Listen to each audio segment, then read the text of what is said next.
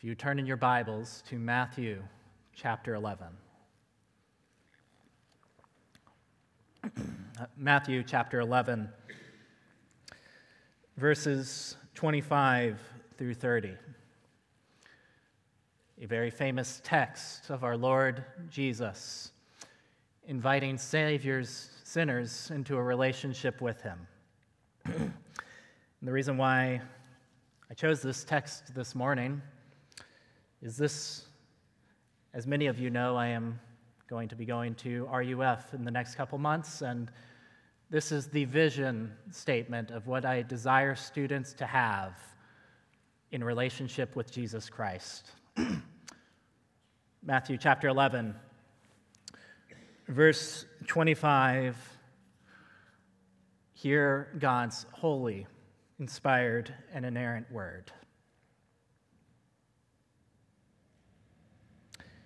At that time, Jesus declared, I thank you, Father, Lord of heaven and earth, that you have hidden these things from the wise and understanding and revealed them to little children.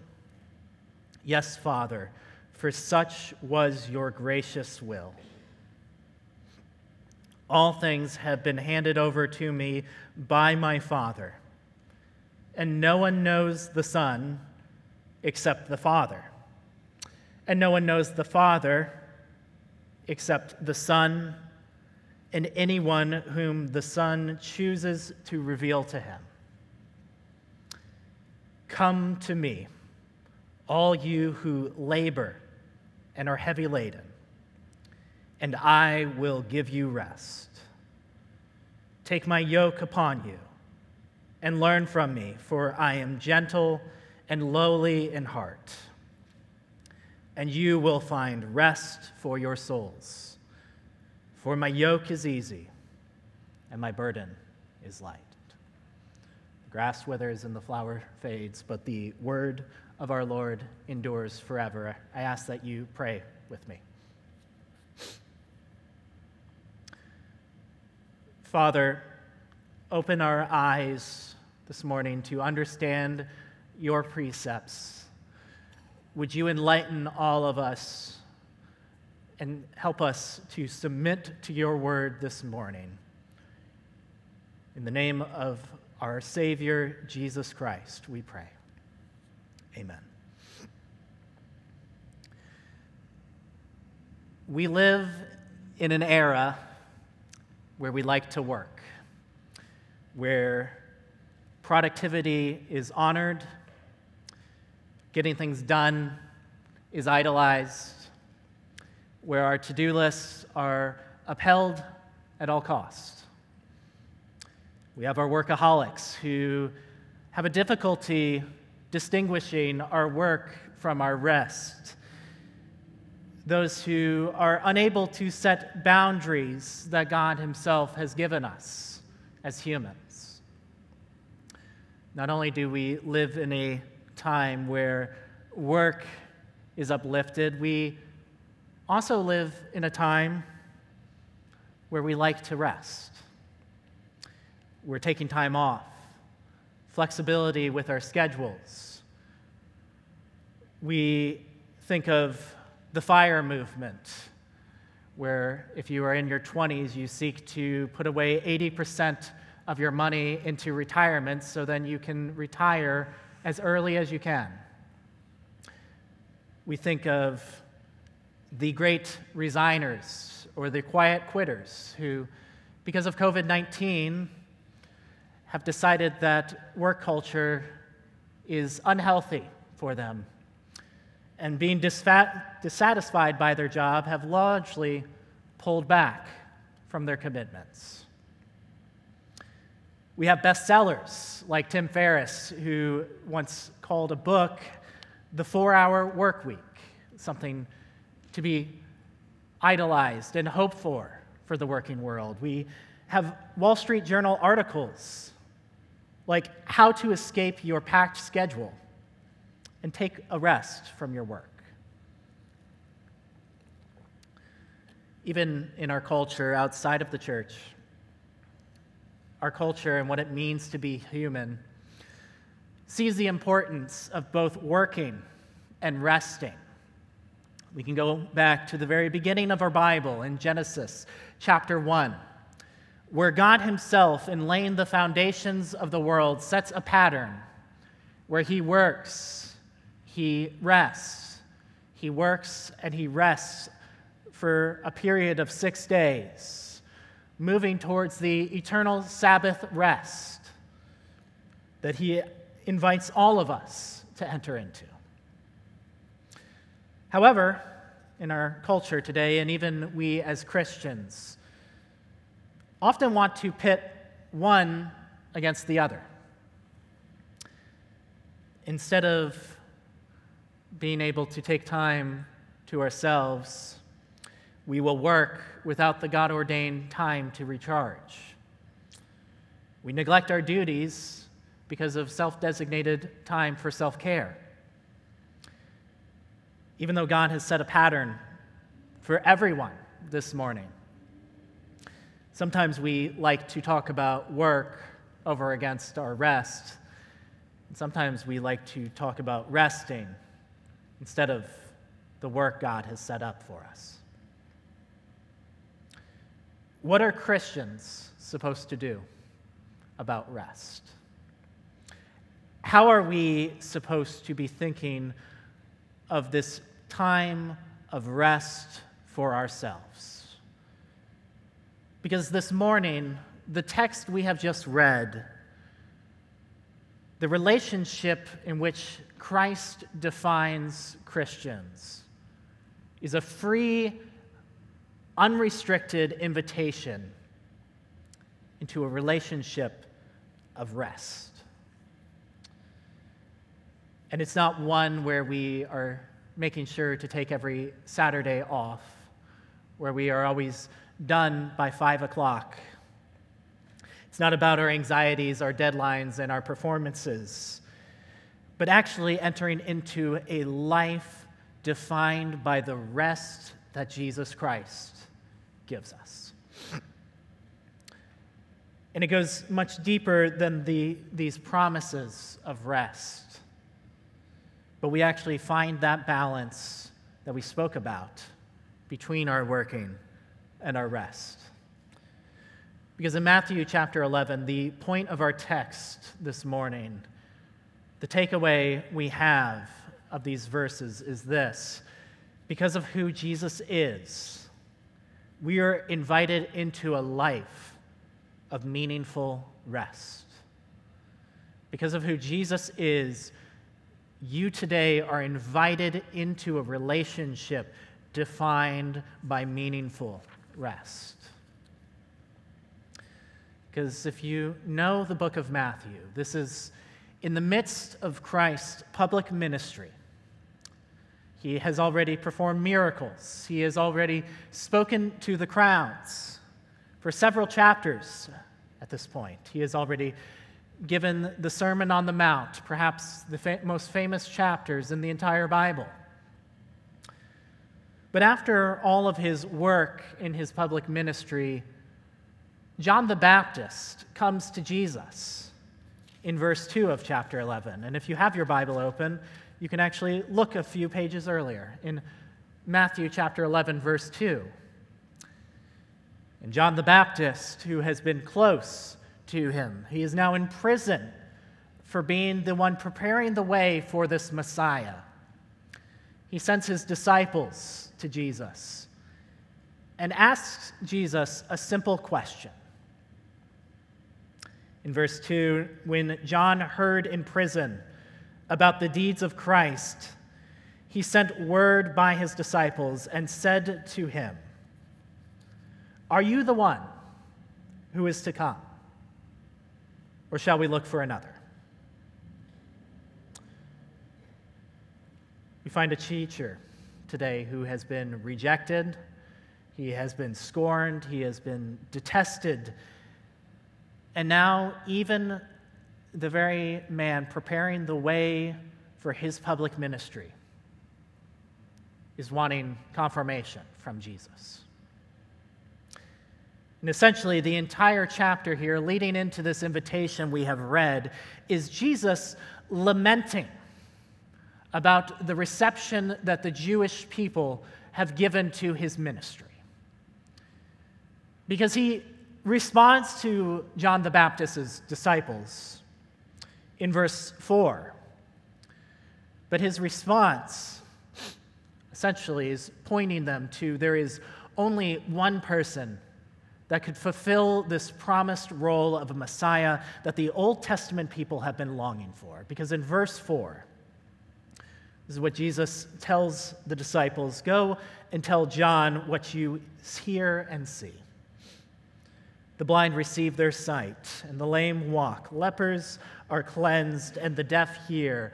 All signs and promises that were pointed back in the Old Testament of what the Messiah was going to do, and Jesus is currently doing in his ministry.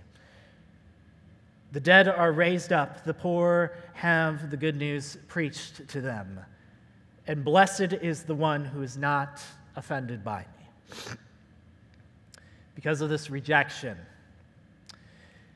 Jesus looks not to necessarily denounce John the Baptist, but denounce the entire population of Israel.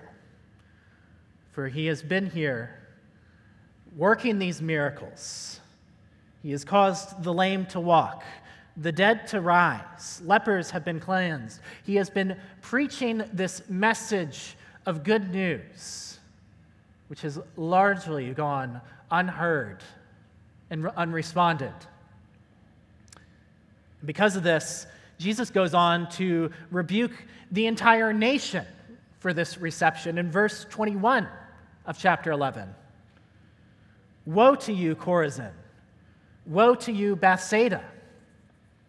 For if mighty works done in you had been done in Tyre and Sidon, pagan nations and cities, they would have repented long ago in sackcloth and ash. It's actually this denouncement that situates our text this morning, what we have read. Because after Jesus has just denounced the nations, he begins to announce God's sovereign choice and decision in what we have read. Because read again the prayer that Jesus has just given in verse 25. This is essentially a prayer of him giving praise to his Father for this reception. I thank you, Father, Lord of heaven and earth, that you have hidden these things from wise and understanding and revealed them to little children. Yes, Father, for such was your gracious will. What is it exactly that the Father has hidden from this audience? But what we have just read earlier, later in our passage, in verse uh, 27. The very fact that God has hidden these things is actually found in verse 27 that all things have been handed over to me by my Father, and no one knows the Son except the Father. he has this position of authority that is unheard of. The only person that could fulfill this promised messianic king that the Old Testament people have been looking for. And largely, the audience, even John the Baptist himself, miss who Jesus himself was. Who is it that you see Jesus for yourself today? Maybe you still struggle with the claims of Christ and you do not consider yourself a Christian, but you have heard enough about what Jesus has said to one degree or another you know that he is probably a wise teacher that has given wise sayings. Perhaps he was a prophet, as we talked about in Sunday school with the kids. He was a spokesperson revealing the words of God Himself to the people of Israel. Perhaps you think he's a revolutionary figure who came to topple injustice and evil at the governmental and societal level. Or perhaps you just think that Jesus is some idea of what it means and what it looks like to live a good life. Or maybe you're here, and most likely for many of you, you consider yourself a Christian. But to one degree or another, you, you have struggled. You are convinced while still doubting the claims of Jesus, claims of Christianity, just like John the Baptist himself. You're still working out everything about the Bible and what it means to follow a person that lived thousands of years ago. Maybe you've heard of the idea of God and you like the idea of spirituality in your life. But organized religion is dangerous. You've heard of the phrase that when Pastor Will and I do evangelism on the streets, we often hear, I am spiritual but not religious. They like the idea of God, keep the Jesus stuff to yourself. What do we see in our passage this morning of what Jesus says of himself in that prayer?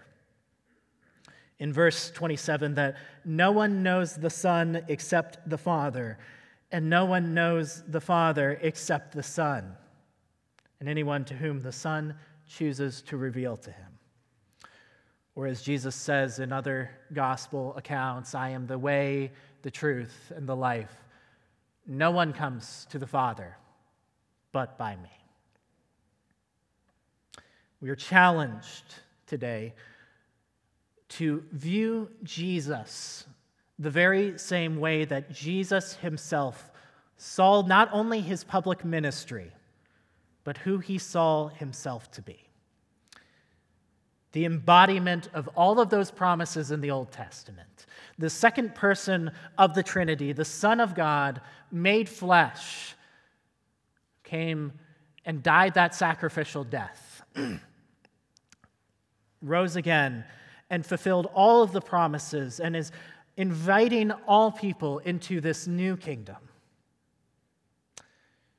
But there is no way we can think of the Israelites who were tempted to have a relationship with the Father while ignoring the Messiah.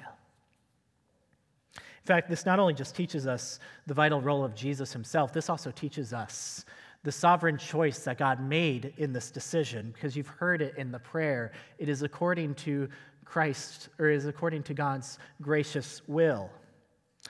It is the people that come to Jesus are those whom Jesus chooses to reveal himself. He's not someone to place in your life, someone to occasionally seek guidance from. But he is the centerpiece, that messianic king that we have been longing to see.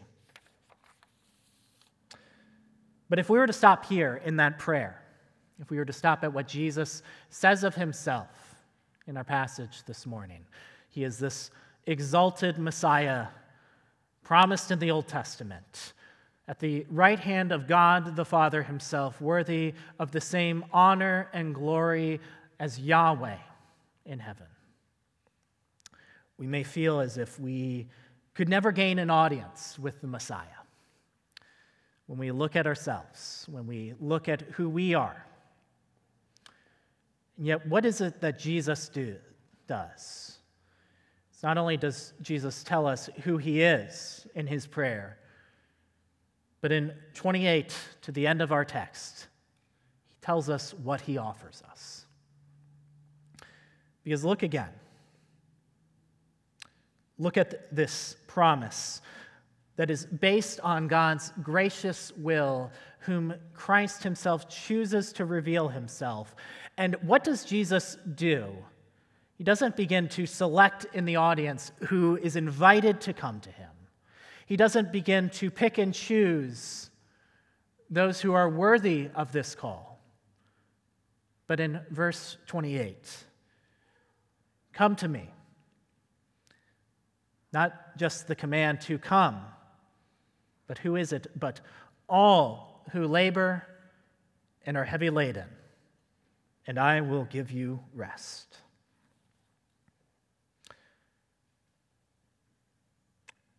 There are two ways that we can see this passage this morning. When we think of those who are heavy laden and laboring in this life, there's one sense in which we think of how Jesus is speaking about the condemning nature of the law for the audience. And perhaps you yourself can feel this in your life that you look to Scripture, you look to God's righteous standard. And hopefully, if you've gone through the Ten Commandments, you realize you do not measure up, that you hate people in your heart, that you do not honor God with your lips, that you do not honor the Sabbath as you should. That we can go through the list again and again, just as a beginning test of the moral law. In fact, to make matters worse for the audience of that time, not only did they have God's law, they also had the Pharisees who would add burdens and laden the people with even more commitments going beyond the law. If you go to Matthew 23, later on, Jesus himself condemns the religious leadership condemns that culture of adding those burdens to the people when he says they tie up heavy burdens, hard to bear, and lay them on others' shoulders.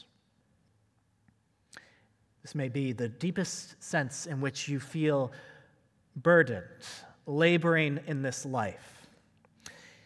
That your heart condemns you because of the righteous standard God has laid you try to ignore it by pretending as if you are not as bad as you actually are compared to God's holy law. And when considering the law apart from Christ, you feel the burdens of what it does to you. But not only do you see the fact of these heavy burdens, that come from the condemning nature of the law, but there's a second sense in which Jesus is inviting all who labor and are heavy laden. Because we know the audience Jesus has spoken to is an audience filled with anxieties and cares. On the Sermon of the Mount, Jesus has spoken to people saying, I tell you, do not be anxious about your life, what you will eat or what you will drink nor about your body, what you will put on. Is not life more than food, and body more than clothing? That there's a real sense that Jesus is purposely ambiguous here, speaking to both how the law condemns us and gives us unrest, but simply the unrest we feel in this life. and what does Jesus do but promise to give them rest from both of these. But the irony here, if you keep reading, is not simply giving rest, but is actually taking something upon yourself. To take my yoke upon you and learn from me. This wooden instrument that was actually used for animals, for slaves. It was an instrument of bondage to cause people to work. And yet, Jesus is telling us here that this instrument of bondage is the very means in which you find rest for yourself. Because Jesus calls himself gentle, he is not impressed by his self importance. He is lowly in heart. He cares deeply for those in relationship with himself. He tells you, you take on this yoke Jesus paradoxically tells you you find rest for yourself. How many want to find rest in their life today? Whether that's freedom from the guilt of the law, whether that is freedom from the unrest and anxieties and concerns of this world. Whether that is going through the rat race we talked about, of finding our identity in our work, whether that is finding our identity in the time off we have. Because he is actually speaking to every single one of us in this room today that no one, no matter what your burden is, no matter what unrest you feel in your life today, Jesus is commanding you to come forward. Lay those burdens at that master's feet. And he is the only one willing to die for servants. He offers himself something that is better than any productivity book you can offer. Because when you take that yoke of bondage that Jesus speaks about here, the yoke that he asks of you to take on, that yoke brings with you the Holy Spirit, who is actually, as a Christian, for those who are in Christ, one who is enabling you to call out to your master, the one who enables you to pray when you feel uneased, the one who is actually helping you in those burdens and in those cares, where you can actually call the burden a delight. But not only do you have the Holy Spirit, but as Jesus himself has described in this passage, you have a Savior who cares deeply about you cares for the most burdened and heavy laden of sinners. He is the gentle and lowly Savior that is calling each and every one of us this morning to cast those fears, those guilts, that sin that we have in our life at His feet. So here's my challenge for all of us as we start to wrap up this morning. For those in Christ Jesus, for those who are seeking to follow Jesus in your life today, view the entirety of your life as a life defined by Christ's rest. Because there has crept into the church and into the Christian life an unbiblical definition of what it means to work and what it means to rest where so often we want to view ourselves as extremely productive and conscientious, or the carefree individual living life at the sea, where you may need to be reminded you need to turn off and you need to have time that God Himself has given you rest. You're always handing in reports. You're always brainstorming new ideas for your work. You never find a time to simply rest. You may see your life as a life of unbiblical rest, where your identity is that carefree, lackadaisical weekend at the sea at every point. You have no expectations, you have no deadline. You're always throwing things together at the last moment. And what we see in this relationship of rest from Jesus is it is not a life without work. It is actually a life where we take on a yoke. But because we have that Savior, Jesus, we actually are encouraged and find it a delight to serve that Savior. Not only should you define your life as a life of rest in the biblical sense. But also for those who are seeking to follow Christ this morning, even if you have given your burdens to Christ, Matthew 11 tells you to make your life a life of one giving these burdens again and again to Jesus. This is not assumed as an invitation where Jesus tells you to come to me, all you who are laboring and are heavy laden, and I will give you rest. And that that's the end of the story there. That as Martin Luther, the great reformer, said, the Christian life is a life of continual repentance. No matter where you find yourself today, whether you are in Christ, dealing with anxiety, dealing with burdens, dealing with sin in your life, this invitation from this Savior continues to be true for you today. That at this current moment, you are called to come forward and to lay every single one of these burdens at the Savior's feet. But finally, for those who do not know Christ, do not consider yourself a Christian, today Jesus is inviting you to come.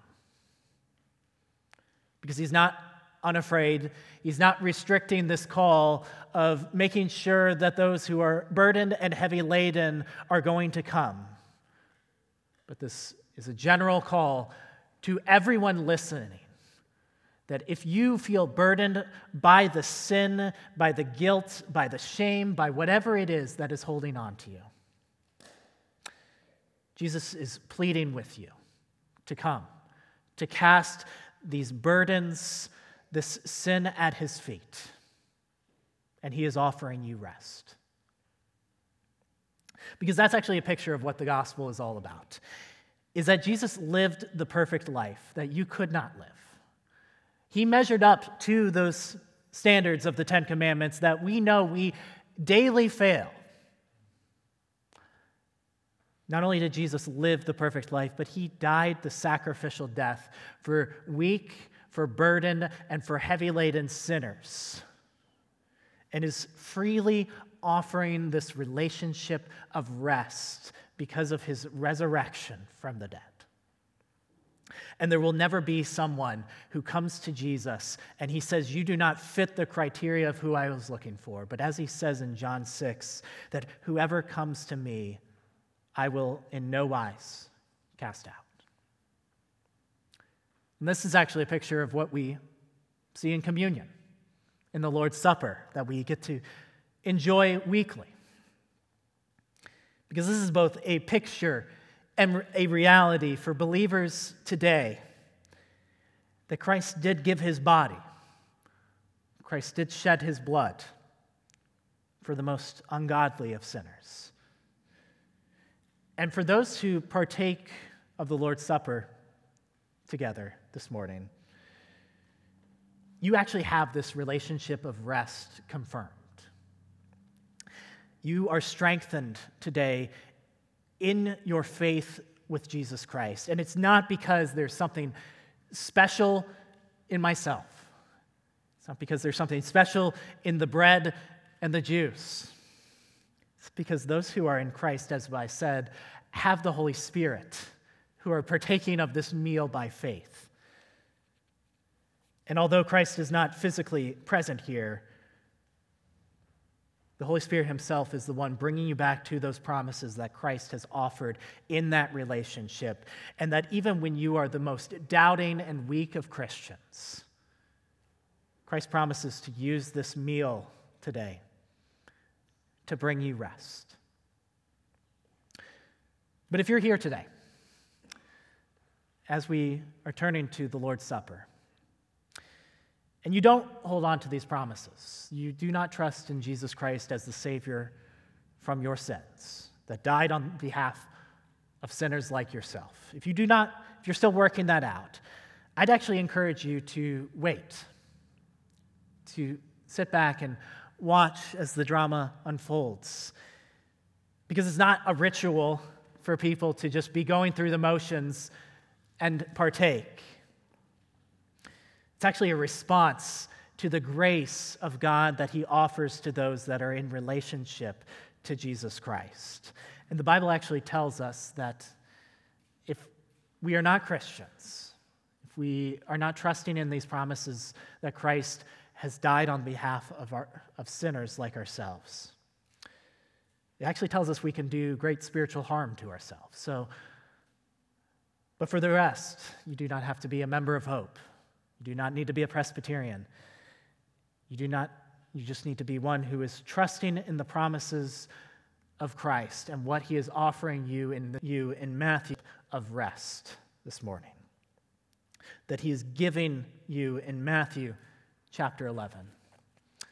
You also must be one who can actually profess the faith, the faith that we have in our passage, in our bulletin this morning, that we can all say together that Paul gave us in 1 Corinthians chapter 15.